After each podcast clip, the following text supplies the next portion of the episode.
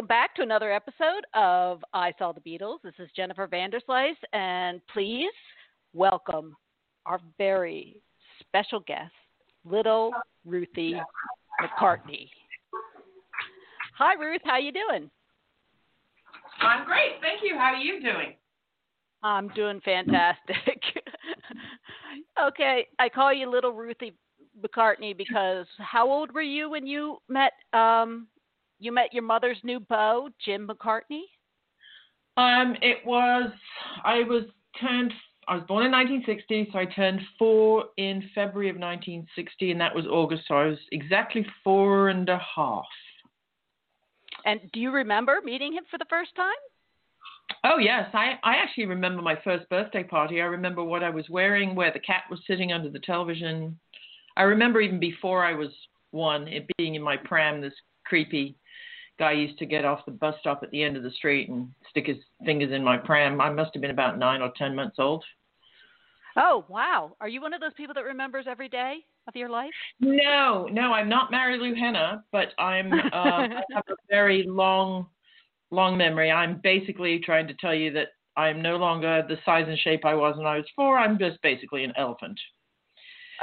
no, you're not. You're a pandemic you know, uh, somebody said to me the other day, you make sure you put your jeans on once a week because pajama pants will lie to you. That's true. I'm I'm going through that right now too with the pandemic. You know, I, yeah. I just put on my shorts this week and had to tell my husband, you know, no, we don't need to buy more candy right now, honey.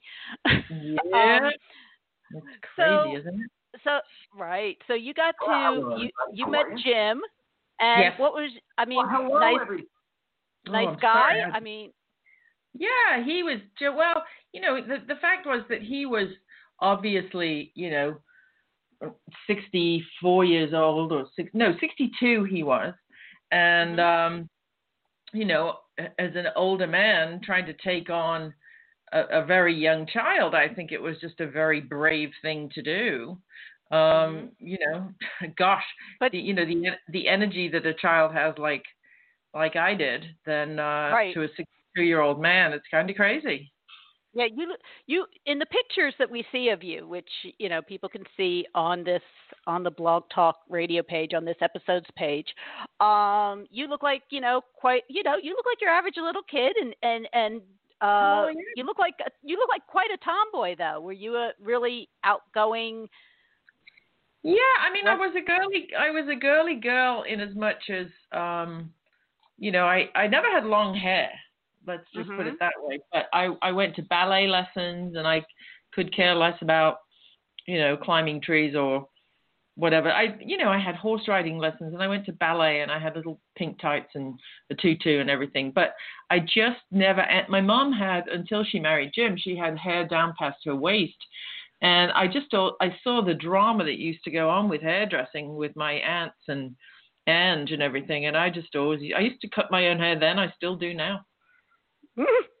well, that's that that works out well during a pandemic, doesn't it? Yeah. I think, I mean, I'm 60 years old. I think I've probably been to a hairdresser maybe five times in my life just to get it, you Mm. know, out. So I don't know whether I was a tomboy or just, um, But Paul you know, had a yeah, Paul had a nickname for you, right?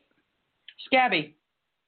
There you go. And maybe that's why I I I think of you as, you know, that maybe Yeah, you were a tomboy. I was just a lousy bike rider until John Lennon actually took the time to teach me how to ride a bicycle. I was always falling off and scabbing my knees. Um, so yeah, we- we used to get postcards from all over the world, dear Dad and and Scabby, and that was me.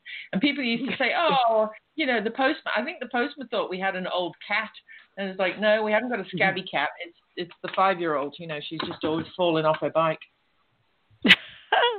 so so your mom, you know, your mom marries Jim and there's Mhm. there's fans outside. Now, up Mhm. until this moment, you know, you you've led what, a pretty average life, you know? With, even, Yeah, I mean, even though you have even though you have, you know, a, a single mom, um which might not have been that rare at the time in, you know, uh in the Well, she 60s, was- you know.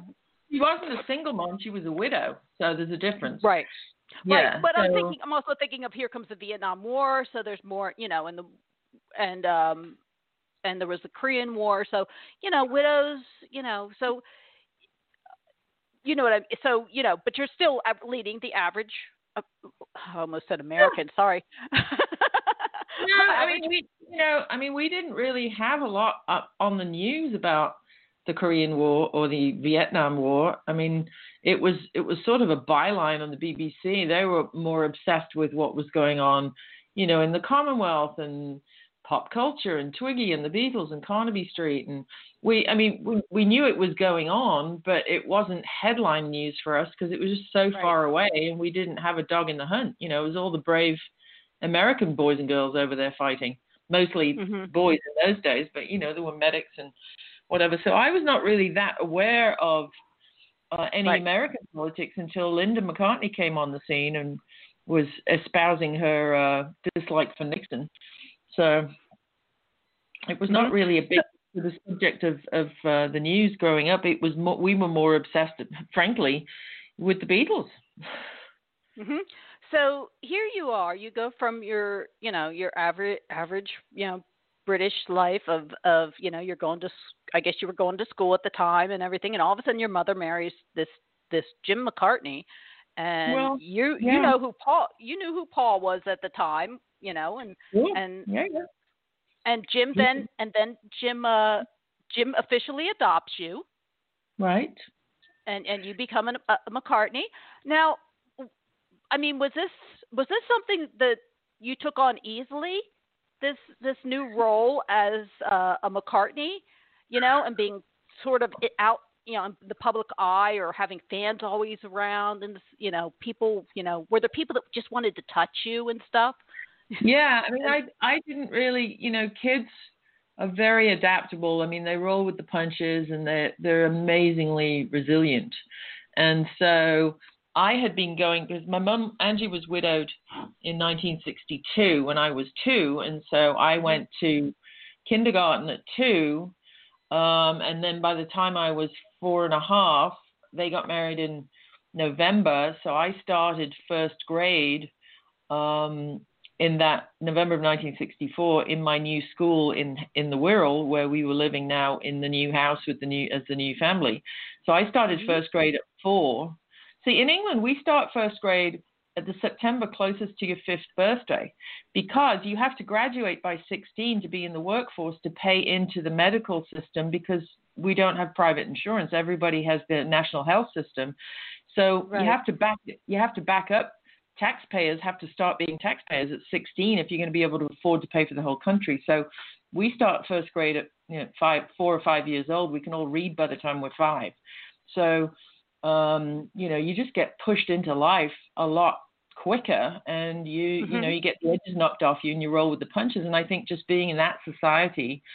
And especially Liverpool, you know that's that's a tough tough town. It's the it's the Pittsburgh of England if you've never been and mm-hmm. uh, Bronx, you know. And so, mm-hmm.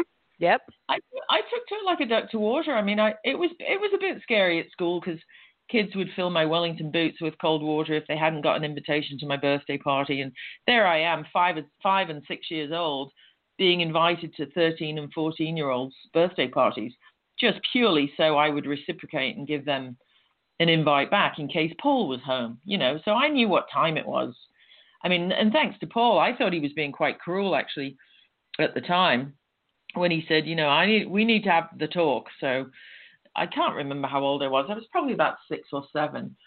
And he said, you know, kids don't like you for you. They only want to be your friend because of me. And I thought, oh, what a stuck-up bastard, you know. And but mm-hmm. actually, yeah, he, he was 100% right because what he gave me at that point was a gift that I have carried throughout my life which is, I wouldn't say it's cynicism or skepticism, but I don't let people in very quickly until I really know that they are my friend and not just wanting free tickets to Dodger Stadium. Do you know what I mean? Oh yes, absolutely, absolutely. So, um, you didn't. I mean, they didn't. Your your your mom and new dad. They didn't uh, put you in a private school because of the the situation? You continued to go to a public school? Well, there are there were no private schools in Liverpool when I was growing up. Was there Catholic schools though? I mean, it was never considered to some type of, you know. No, no, not where I was. No, not in the Heswall area. So you'd have had to drive probably, you know, 30, 40 miles to Chester to find like a vocational school or a, a private school. But no, it was just never. I mean, Paul and Linda's kids all went to public school. See, it's the other way around in England. What you call public school in England means Eton and Harrow uh, and Stowe, where Prince Harry and Prince William went. It's it's mm-hmm. completely the reverse. What we call public school, you would call private school. So no, okay. I just went to the local county primary school. Uh, it was called mm-hmm. the Puddy Dale, and then secondary. I passed all my um, entrance exams when I was 11, and so I got O levels, and that meant I didn't go to a GCSE secondary modern school. I went to a grammar school, and so um, then off I went from uh, Gayton County Primary to West Kirby Grammar School for girls, and mm-hmm. there was Caldy, Caldy Grammar School for boys, and that's where Julian Lennon went. And I went to West Kirby, and so we'd be on, you know, on the school bus, sort of, you know, he'd get off at the Caldy stop, and I'd get off at the the West Kirby stop. And then much later on, he and Cynthia moved to a house right opposite his school, so I didn't see him so much. But I used to go there for tea on the way home from uh, school. You know, I'd pop in and mm-hmm. and would say, "Oh, no, don't get the bus home. I'll meet you at Cynthia and Julian's, and we'll have a natter and a cup of tea in the back garden." So it was all just very normal. I mean, we didn't, you know, we didn't really realize we, you know, don't forget we were 234 miles north northwest of London. And all of the shenanigans and the red carpets and the premieres, we got to go to those things. But mm-hmm life was pretty normal and you know would get turned upside down when Paul would come home for the weekend. Early in the early days sometimes he would bring John and they'd have songwriting weekends and take over the dining room which much to my chagrin so I had to go do my homework somewhere else. I used to think that was a pain in the neck. Oh god. Uncle John and Paul are you know spread out all over the dining room making a mess. I've got to do my homework upstairs you know. Um, so, yeah. So, uh, so it's it's very easy to lose a train of thought when listening to your stories. There's just so many questions. Um, when you so was the first time you actually saw the Beatles perform? Would that have been the same time your mom did? Did you go to that concert? Probably. I don't actually remember the date. I could probably go look it up from Angie's diaries. We've got every one of her daily diaries um, on in store. Um, but I would, I think it was probably. Did they do a Christmas show at the Hammersmith Odeon in '65 or '66? That's that's the one she was talking about. Yes. Yeah, I would think that was probably it. And we we started out in the audience, as I remember, and it was so bloody loud and raucous that they came and got us, and we watched the rest of the show from the side of the stage. Well, if you know anything about audio, the sound is just crap when you're on stage. The band can usually never hear themselves, and certainly 50, 60 years ago they didn't. Um, mm-hmm. It was just the stage monitors and screaming. And I remember thinking, how in God's name does Ringo know what Paul's singing back there? Or how does, if John's on one side of the stage and Paul's on t'other with George, how on earth do they all know where they're up to in the song? Because you can't hear yourself think for the screaming. when you when you hear the fans talk, they they all say they wish they could have heard the music. And I well, you hear the Beatles yeah. say the same thing. They wish they could have heard themselves so they knew if they were in sync because they never really knew. Well, know, yeah, whether... it's called enjoy the show and shut your trap. mm-hmm. But you know, I guess I don't know where the screaming thing started. People don't do it anymore, thank heavens.